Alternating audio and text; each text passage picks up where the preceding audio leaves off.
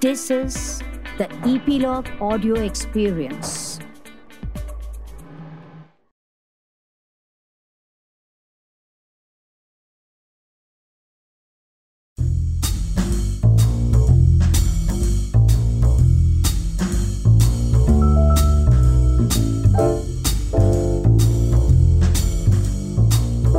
Film is clearly a sophisticated art, possibly the most important art of the 20th century with a rather complex history of theory and practice, writes James Monaco in his book How to Read a Film.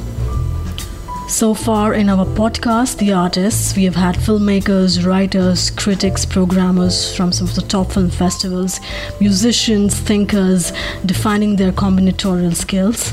We at Metaphysical Lab have been striving to expand the realm of our podcast, which in turn gives a wider uh, canvas to the understanding of our experiences. And also, we have tied up with Epilogue Media, the podcasting network, so you can find us on their website, Epilogue Media slash the artist. And of course, you can continue to listen to us on the platforms that you choose from Apple Podcast to Spotify to JioSaavn to Google Podcast. Everything is mentioned in the description. And of course, you can reach us uh, on the WhatsApp number and our email ID. I'm your host Suchita, and I'm looking forward to a wonderful journey ahead with all of you.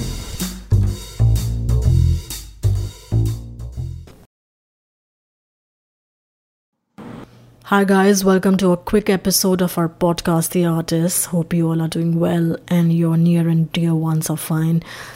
Suddenly, we see these bursts of trailers being thrown at us, releasing in theatres, but we here in India are still far from it, but hopefully soon. Today we have Mary Pickford with us, and of course, if we are watchers of cinema and silent cinema, we know who she was. It's very surprising that we're doing this episode on the day when we lost her on May 29th, 1979. Of course, this was not planned, it's eerily coincided, and I'm a huge fan of coincidences.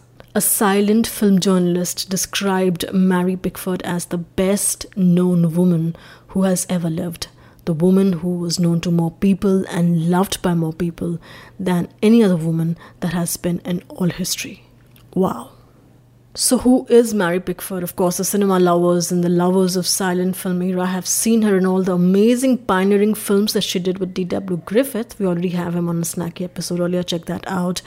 Mary Pickford was a Canadian American actor and producer with a five decade of career and 200 plus films. She was one of the most popular actresses of the 1910s and 20s. She was called America's sweetheart and she made a significant contribution to the development of film acting. So, although actors listening to this, go study her films and watch them on YouTube. This is how BBCCulture.com describes her, and I quote Credited with defining cinema's ingenue archetype, Pickford was Hollywood's first close up and Hollywood's conscience. Soldiers wore her portrait in lockets they took to war. She looked Victorian and acted modern. She was the first actress to fly in an airplane on a film, and she invented spotlighting to make herself look younger. Before Pickford, the movies were disreputable. No wonder her career change alarmed DeMille, but instead of Hollywood destroying her, she helped rescue it, which makes her the ultimate Hollywood heroine. So the word ingenue used here means a girl, a woman, endearingly innocent. Go check that out on Wikipedia as well. Mary Pickford was awarded the second Academy Award for Best Actress for her first sound film role in Coquette 1929. She also received an Academy Honorary Award in 1976 for her contributions to American cinema. The American Film Institute ranked her as 24th in its 1999 list of greatest female stars of classic Hollywood cinema and I'm not a fan of rankings, but just keeps the entertainment going.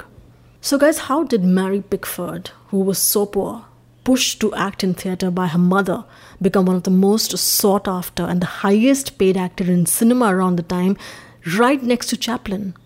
So, this information comes from Wikipedia on April 19th, 1909. The Biograph company director, of course, Griffith, screen tested her at the company's New York studio for a role uh, one of the roles, and the role never came to her. But Griffith was immediately taken by Pickford, and she began working as a motion picture extra at Griffith's Biograph Company, starring in his 1909 film The Violin Maker of Cremona. Pickford quickly grasped that movie acting was simpler than the stylized stage acting of the day.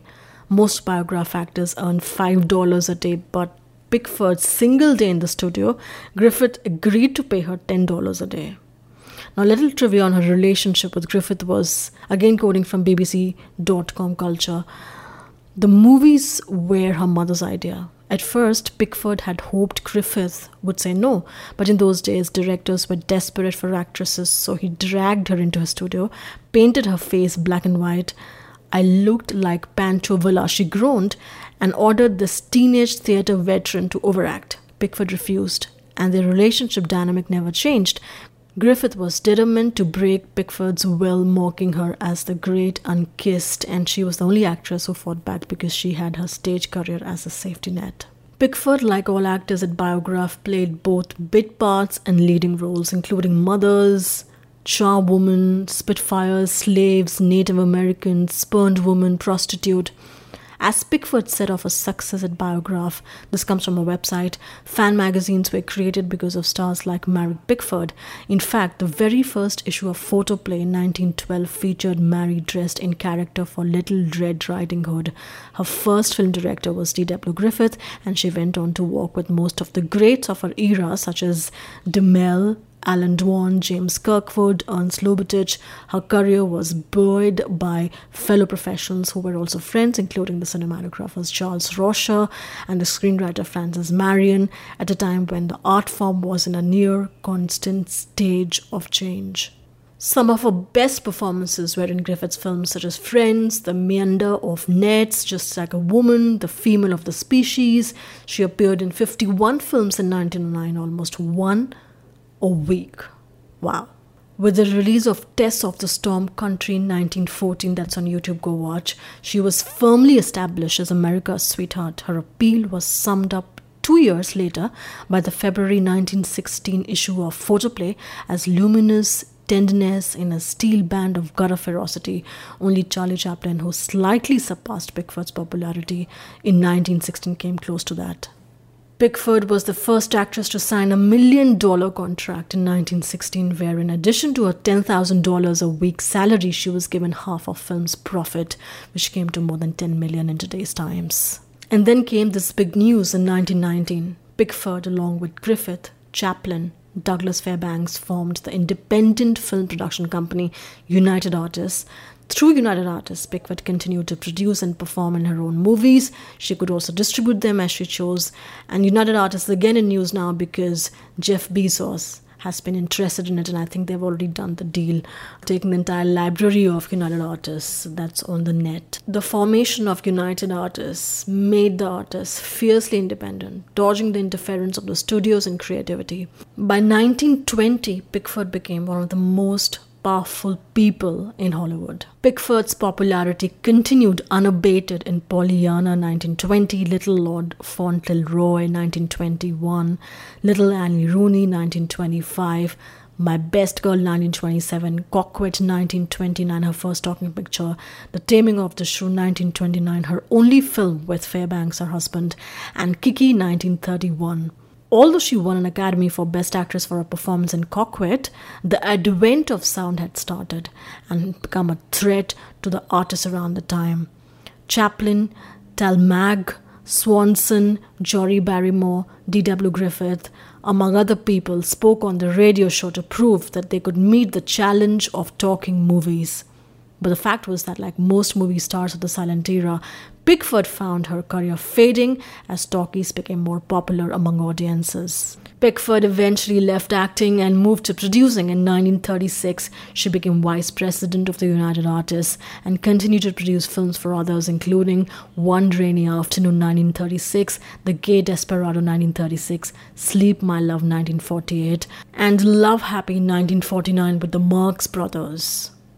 She did not stop there. She got involved in a variety of philanthropic causes. During World War I, she promoted the sale of Liberty bonds, making an intensive series of fundraising speeches, beginning in Washington, D.C., where she sold bonds alongside Chaplin and Fairbanks. and Mary Dressler. In a single speech in Chicago, she sold an estimated $5 million worth of bonds. She continued to use her power and her status in 1916, where she collaborated with Constance Adams DeMille, who was wife of director Cecil B. DeMille, uh, and they found the Hollywood Studio Club, which was a dormitory for young women involved in the motion pictures business. At the end of World War I, Pickford conceived of the Motion Picture Relief Fund, an organization to help financially needy actors. Pickford was also one of the original founders of the Academy of Motion Picture Arts and Sciences in 1927. She and Chaplin remained partners in the company United Artists for decades. Chaplin left the company in 1955 and Pickford followed suit in 1956, selling her remaining shares for $3 million. A little trivia again about Pickford and her marriage to Douglas Fairbanks. Of course, their villa was called Pickfair and it was inhabited by celebrity Visitors included George Bernard Shaw, Albert Einstein, Helen Keller, H.G. Wells uh, Amelia Earhart, F. Scott Fitzgerald, Noel Coward, and of course Charlie Chaplin. And aren't we all swooning, imagining all these people in one place, in one room around that time? And of course, the legendary villa was demolished recently to build a palatial home for an actor. For Pickford's contribution to the development of film, the major artistic invention of the 20th century makes her one of the most important cultural figures in American history. At the age of 87, on May 29, 1979, Pickford died at a Santa Monica, California hospital of complications from cerebral hemorrhage. Her net worth around the time was estimated at $50 million. And as D.W. Griffith said about Mary Pickford in 1928, and I quote, she has tremendous driving power in her and a most remarkable talent for self appraisal. She never kids herself. The thing that most attracted me the day I first saw her was her intelligence. I found she was thirsty for work and information. She was and is a sponge for experience. And that, ladies and gentlemen, is the legacy of Mary Pickford. Go catch her, go watch her on the internet, on YouTube channel. You can watch a lot of her work and her films. So that's it, folks. I hope you enjoyed today's episode. We're going to be back with more episodes of The Artist. So stay tuned and take good care of yourself. And as always, count your blessings.